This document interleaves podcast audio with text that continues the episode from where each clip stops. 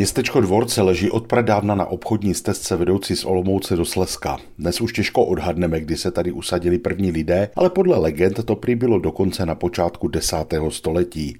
Prý snad kolem roku 901 zde bohatí polští kupci, bratři Lačko a Emanuel Dvorcové vybudovali opevněný sklad pro svoje zboží, kterému dali své jméno. Podle odborníků je spíše reálné, že se jednalo o ochranou pevnost postavenou právě při této důležité cestě. Jisté je, že nám zde patrně písemné prameny nepomohou, protože ty o dvorcích mluví až v listině Zdeňka ze Štemberka z roku 1339. Tehdy osada ležela na hranici dvou mocných domínií, štemberského panství a držeb kláštera Hradisko u Olomouce. Nakonec celá oblast připadla Štemberkům, kteří zde cítili bohatství rud a také dalšího zboží. V roce 1363 už byly dvorce městečkem, které mělo zaručená privilegia. Město zůstalo součástí panství Štemberského, byť jeho majitele se postupně měnili.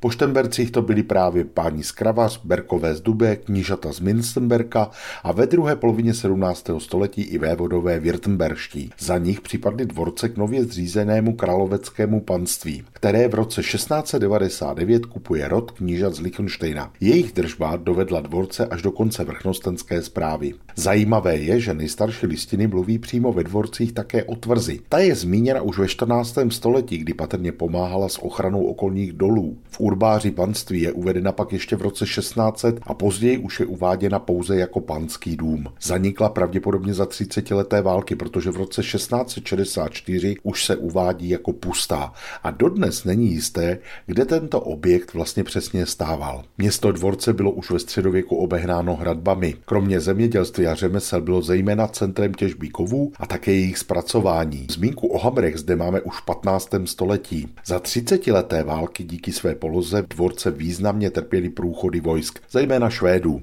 Po válce bylo město hodně zbídačeno. Ani v 18. století zde nebyl klid. Kromě průchodu vojsk za prusko-rakouských válek v roce 1751 město z velké části vyhořelo. Díky rozvoji na konci 18. století byly zbořeny hradby, ale tragédie se městu nevyhýbaly ani nadále. To už bylo celé město a jeho okolí závislé hlavně na pěstování lnu a plátenickém průmyslu. A právě v Pazderně, kde se len upravoval, vypuknul v roce 1834 další požár, při kterém vyhořelo kolem dvoustovek domů v celém městě a dokonce zahynulo sedm lidí. Další pohromou pak byla cholera, kterou jsem v roce 1866 zavlekli Prusové, kdy zahynulo dokonce 300 obyvatel města, včetně celé městské rady v čele s purkmistrem. Dvorce se však postupně stávaly průmyslovým centrem. Právě díky textilní výrobě zde vznikaly menší firmy, ale působila zde třeba i pila a cihelna. V roce 1870 měli dvorce už 3600 obyvatel. Na konci století se však jejich počet snížil na 2648. Po roce 1850 se město stalo součástí okresu Moravský Beroun a také sídlem okresního soudu. To zde také byla vystavěna nová soudní budova. Od roku 1898 jezdil z Moravského Berouna do dvorcu i vlak na úzkorozchodné železnici. Ta však byla pro nerentabilitu zrušena už v roce 1933. Nejvíce ale město postihla druhá světová válka a její následky. Kromě toho, že mnozí místní obyvatelé narukovali k německé brané moci a padli na frontách, ti, co přežili,